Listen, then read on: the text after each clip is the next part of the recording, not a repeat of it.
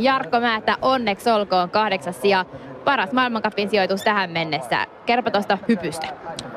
No se oli aika lailla samalla niin kuin ensimmäisellä kierroksella. Sai, sai peettyä homman rentona ja annettiin vaan mennä. Että siinä, siitä tuli sitten hyvä lopputulos. 123 metriä.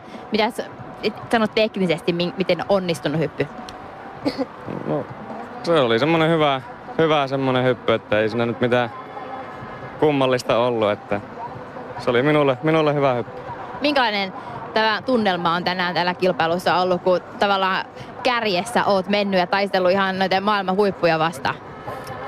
No se kiva, että tätä on odotettu, odotettu koko talve, että lähtisi tällä lailla hommat rullailemaan, että nyt se sitten ainakin tämän viikonlopun osalta lähti, että mukavaa, mukavaa tämä, että nyt kova kesä, kesän kovat treenit palkitaan ja jatketaan tästä eteenpäin.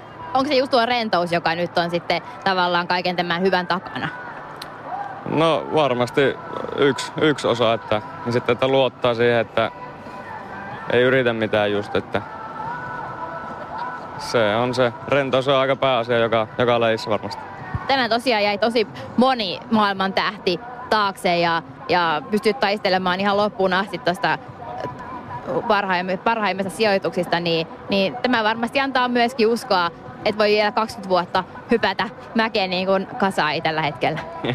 No joo, kyllä se antaa uskoa ja on tässä varmaan, jos, just jos kasahen verrataan, niin monta vuotta jäljellä. Ja nyt sitten kotimaisemmin vielä puijolle hyppimään, niin tämä varmasti on oikein hyvä jatkaa Suomessa. No joo, Suomessa on aina, kotimassa on aina kiva hypätä, että tästä on mukava lähteä kohti Kuopioon. Kuopio aika lailla nyt heti lähetän, kunhan saa vaihdettua kamaa.